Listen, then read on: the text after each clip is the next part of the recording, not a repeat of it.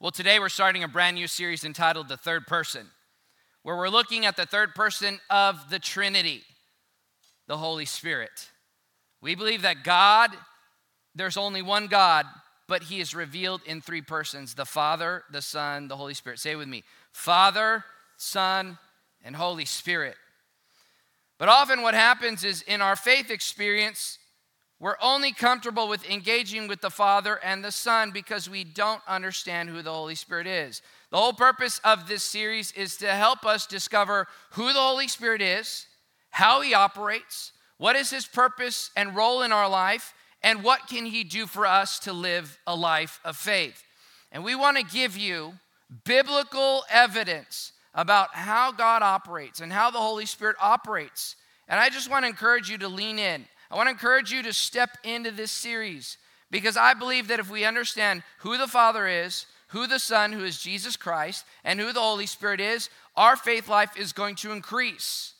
Because when the full God expression, the Father, Son, and Holy Spirit, these three persons of, of God step into our life, they make a difference and they move us forward. So I want to invite us to just open our mind and open our heart. I want to explain to you today who the Father, the Son, and the Holy Spirit are. I think many of us, if we're really honest, we're comfortable with the idea of God the Father. Why? Because the father relationship is something that we understand. All of us have a father. Some of us, we had fathers that were very involved, that were very loving. Others of us, we had a father that was either absent or disconnected. Maybe he was present in the home, but he was disconnected. Or maybe we don't even know him at all. But we do know and we do understand what a father is or what a father should be. And a good father is someone who shows up, who cares, who protects, who plans out for the family, who sacrifices, who provides, who gives his very best, who shows up. These are the nature and the qualities of a good father. We all have that understanding. And I want to reassure you that God the Father is the same way and much more. In fact, God the Father is the source of creation. He is the master planner of creation. He establishes the plans and the purposes of life. He also establishes the seasons and the times and the moments that we're in. He orchestrates all of that in advance. And He's also the one who sent Jesus Christ into the world. So we're all comfortable with the idea of God as the Father. But sometimes, again, we, we still hesitate a little bit when it comes to who the Holy Spirit is. I also believe that we're very comfortable with the idea of as God as the Son, Jesus Christ. Why? Because we understand the, the, the relationship of being a son or a daughter. All of us are a son or a daughter, and we understand what that's like. We understand that we have a father and that we need to be obedient. Now, just to be clear, God the Father, God the Son, and God the Holy Spirit are all equal. But when Jesus came to earth, he chose to take on the role of a son. Why? Because he wanted to teach us how we should respond to God. So when he came, he was willing to submit to the will of the Father. Now, a good son is someone who's obedient, someone who follows the rules, someone who does the right thing. In fact, a good firstborn son or daughter they do a lot of things for their siblings. They, they sacrifice, they make effort, they move forward. They often do things that the other siblings don't want to do. And all the firstborns in here are saying, Yes, yes, yes, amen to that, amen to that. We are firstborns and we're not recognized. Yes, I'm here to recognize you, firstborns. We're appreciative of you.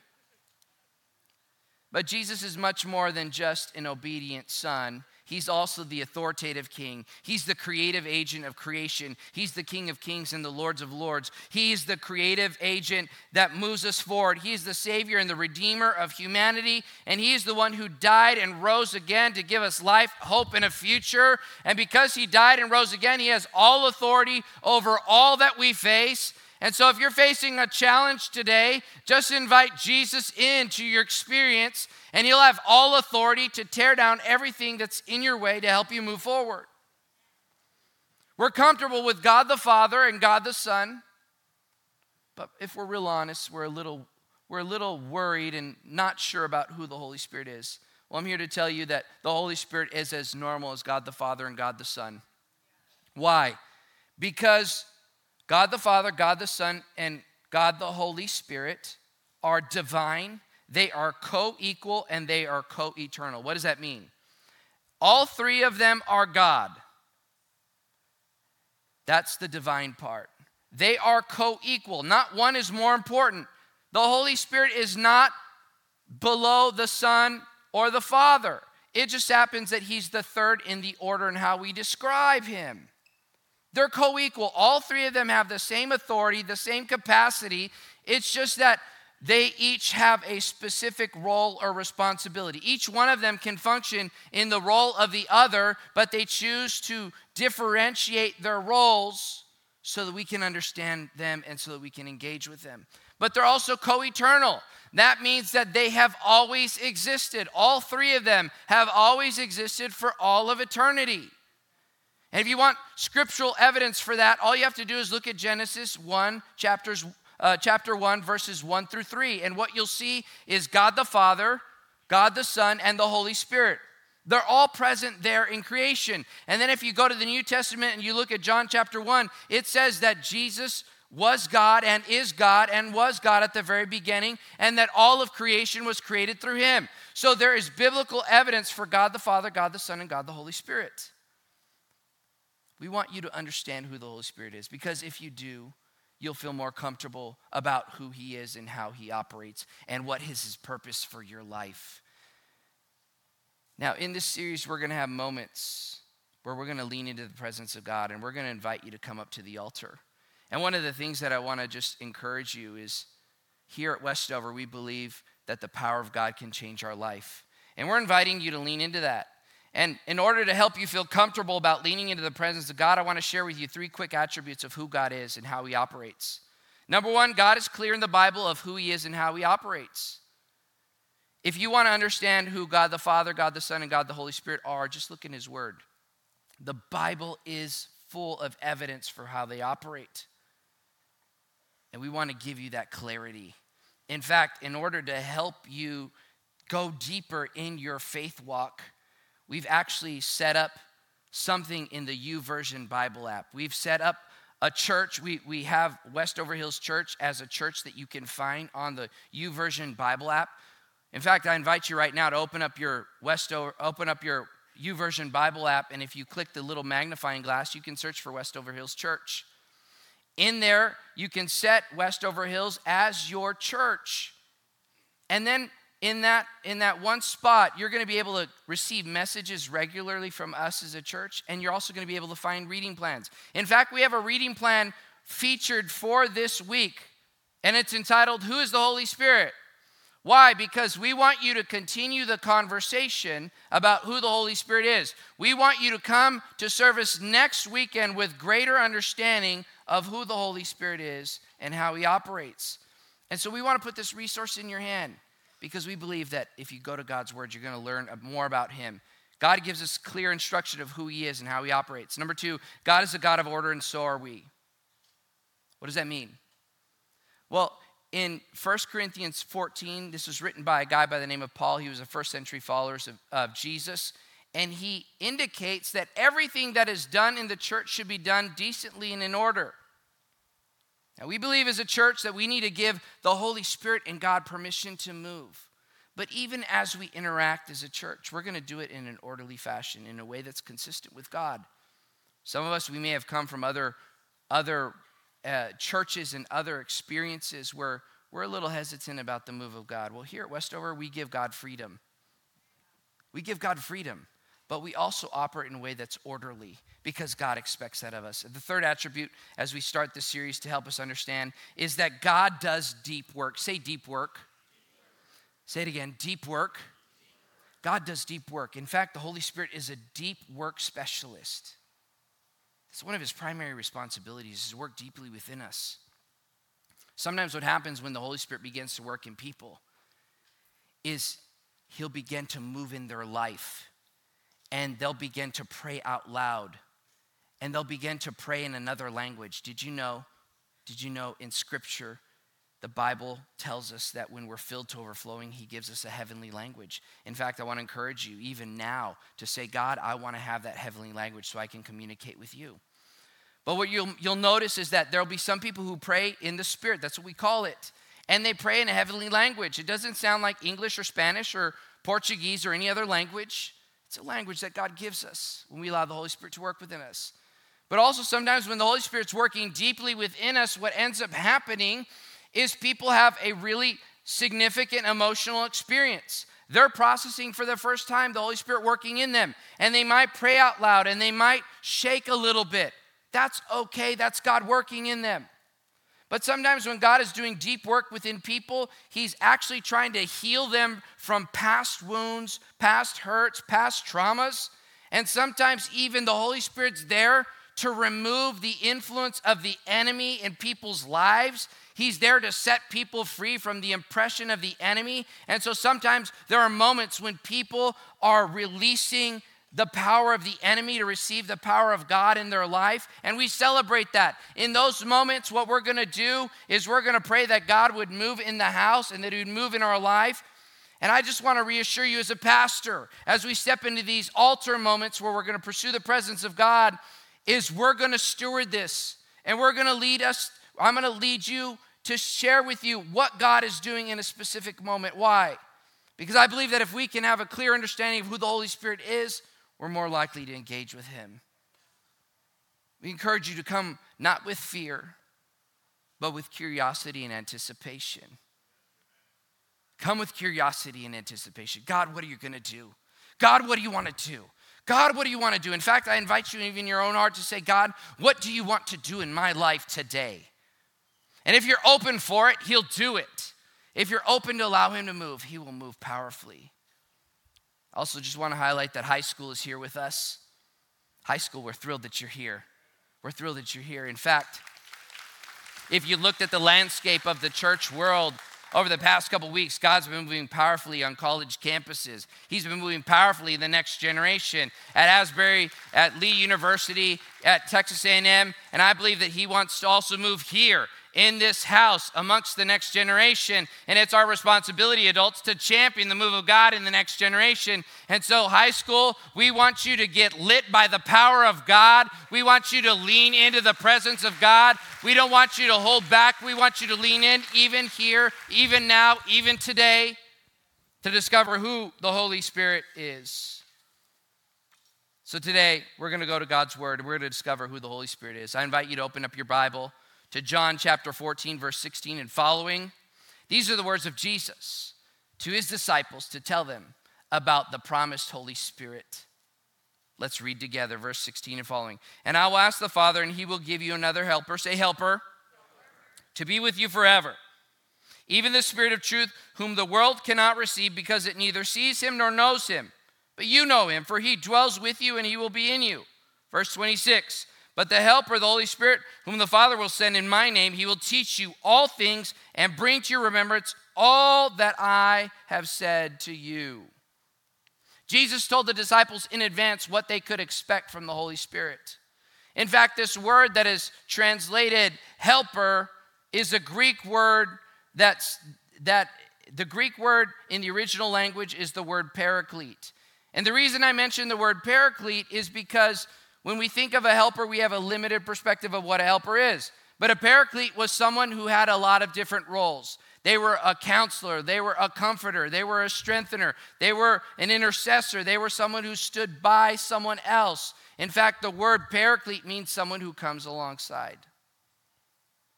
God gives us a helper. And husbands, God gives us a helper too. They're not the Holy Spirit, but sometimes they sound like the Holy Spirit, right? Yeah.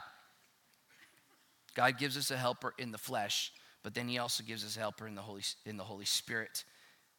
But the best way I can explain who the Holy Spirit is, is the Holy Spirit is our head coach. I invite you to say it with me. The Holy Spirit is our head coach. He's our head coach. He's there to help us.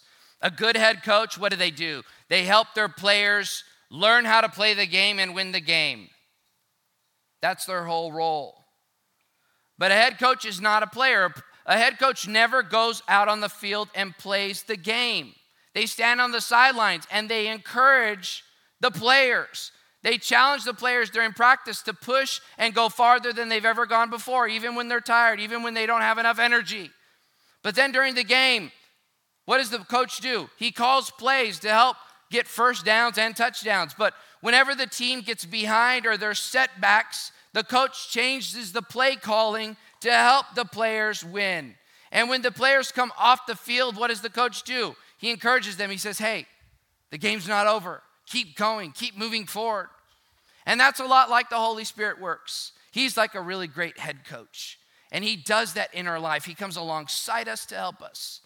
But in order for us to understand who the Holy Spirit is, we need to understand how God has put us together. And to illustrate this, I have some friends I want to invite to come out here. I want to share with you how God has put us together and how He's given us a body, a soul, and a spirit. He's given us a body, a soul, and a spirit. Let me explain to you. God has given us a physical body. This is what we see. This is how we move through life. This is what other people see. But God also gave us a soul. And the soul part of us is our mind, our will, and our emotions. It's where we make decisions. It's how we think, it's how we process, it's how we feel things. But God also gave us a spirit. This is the eternal part of who we are. This is the part that God wants to speak to.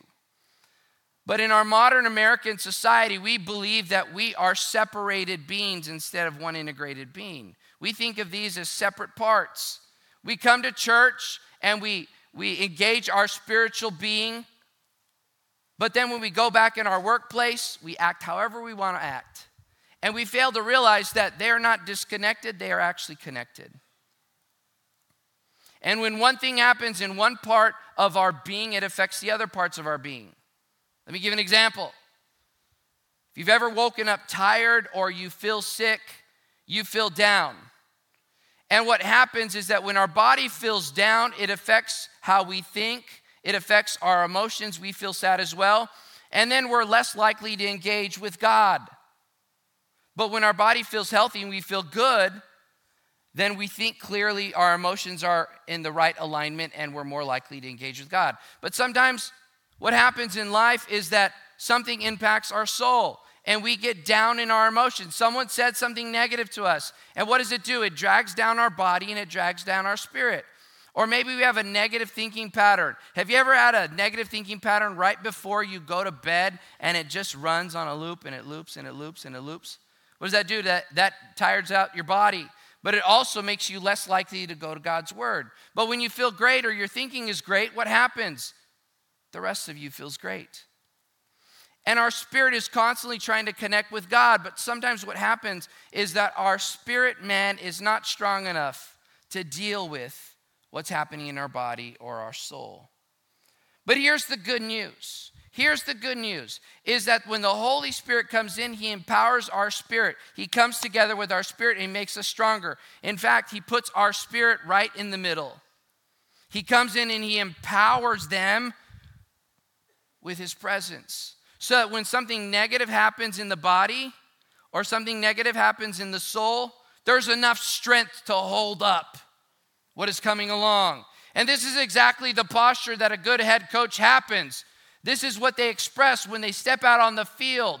When one of their players injured, when a player is injured on the field, the head coach goes out, and what does he do? He picks up the player, he puts their arm around his shoulder, and he lifts them up. He is the one that comes alongside. And in the same way, the Holy Spirit wants to come in and strengthen your spirit, man, and help you move forward, even in the negative times of life, even in the moments when you struggle. But we must allow the Holy Spirit to be at the center of who we are. We need to allow Him to empower us because if not, we're keeping our spiritual life on the fringe and we don't have enough power to move forward. God wants to not only just be with us, but He wants to be in us.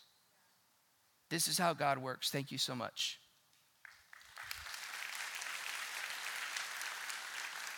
We must be willing to let Him come in. We must be willing to let Him come in. Are you willing to let Him come in and impact your life? He'll change your life from the inside out.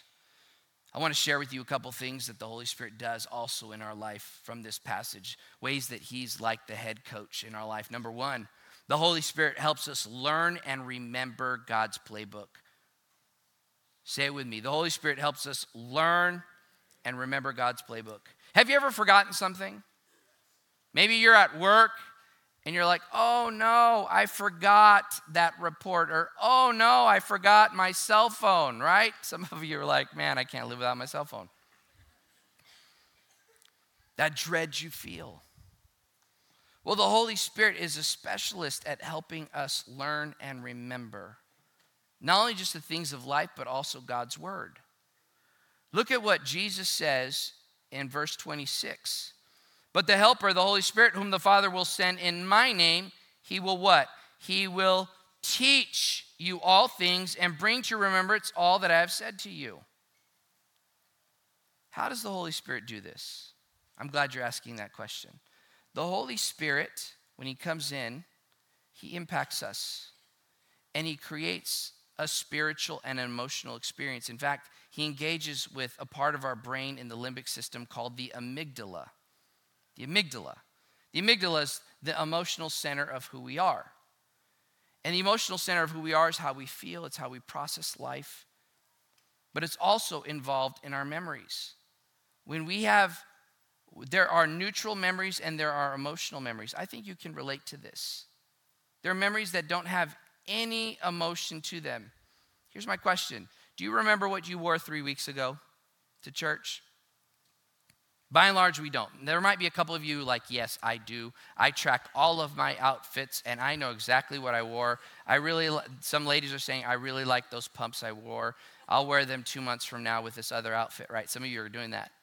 By and large, at least for us guys, we don't remember. Another question Do you remember the car that was in front of you as you were coming to church? Probably not. Why? Because those are neutral memories. But there are some memories that are full of emotion. Some of you remember when you got your first cell phone. Some of you remember when you got your driver's license. Some of you, you remember your first love or your first breakup.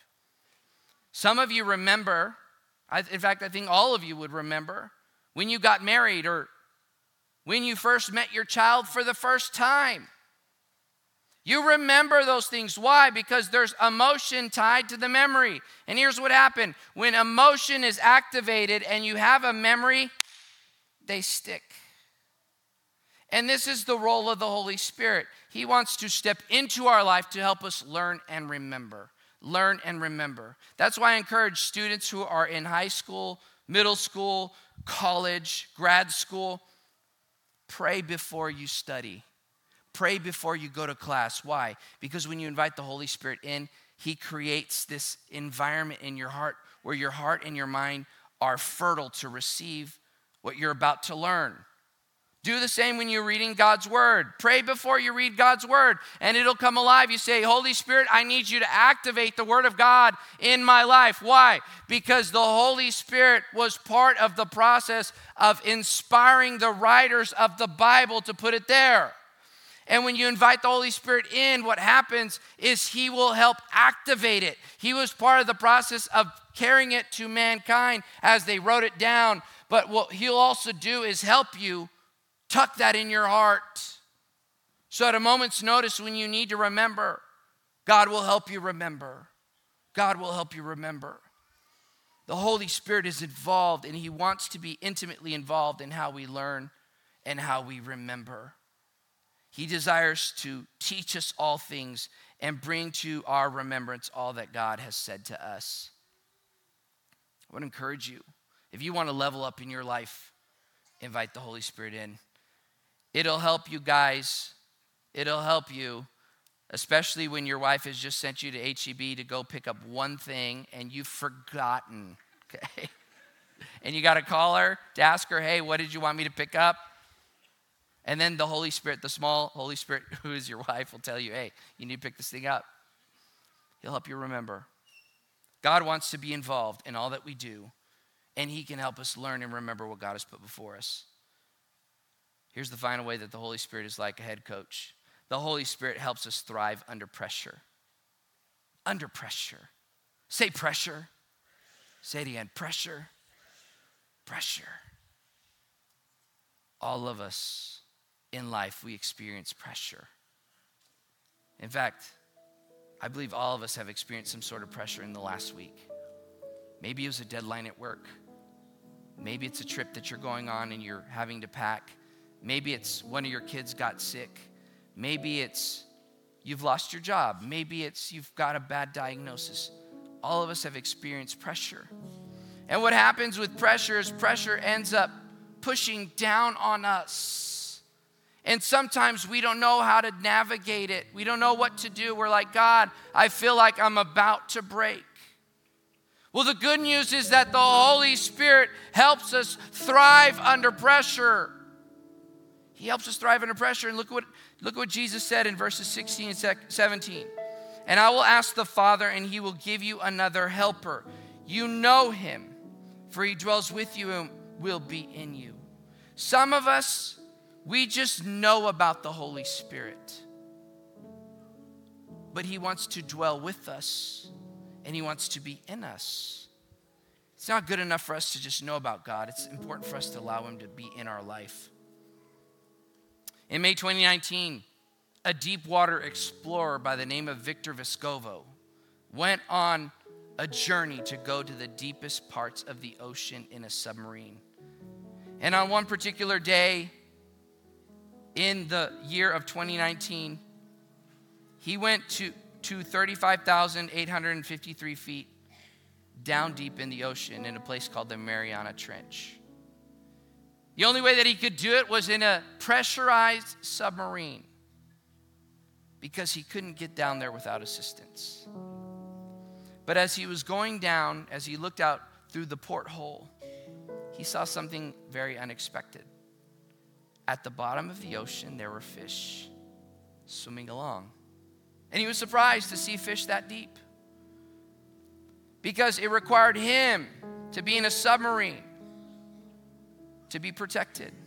In fact, at the bottom of the Mariana Trench, the pressure is so great, it's the equivalent of 16,000 pounds of pressure per square inch. To give you some context, that's imagine putting the pressure of one full school bus on, on one point the size of a postage stamp putting all that pressure on the size of a postage stamp. This is the pressure that he was under, but he had the submarine to help him. I think many of us, we feel like we're one step away from being crushed under the pressure. Victor Vescovo, in his journal, wrote about these fish and these creature. And one of the things that he noticed is that the reason they were able to thrive down there in the pressure is because the pressure that was on the inside of the fish was the same as the pressure that was outside the fish. And when those pressures are equal, a fish can, can survive and can thrive. And it got me thinking about how sometimes we're facing pressure that we can't seem to deal with. In fact, I want to illustrate this. You see these two cans? We're either one of these two cans. Some of us what's happening in our life is we're facing so much pressure, and the pressure is crushing us. Why? Because we don't have enough to help us move forward.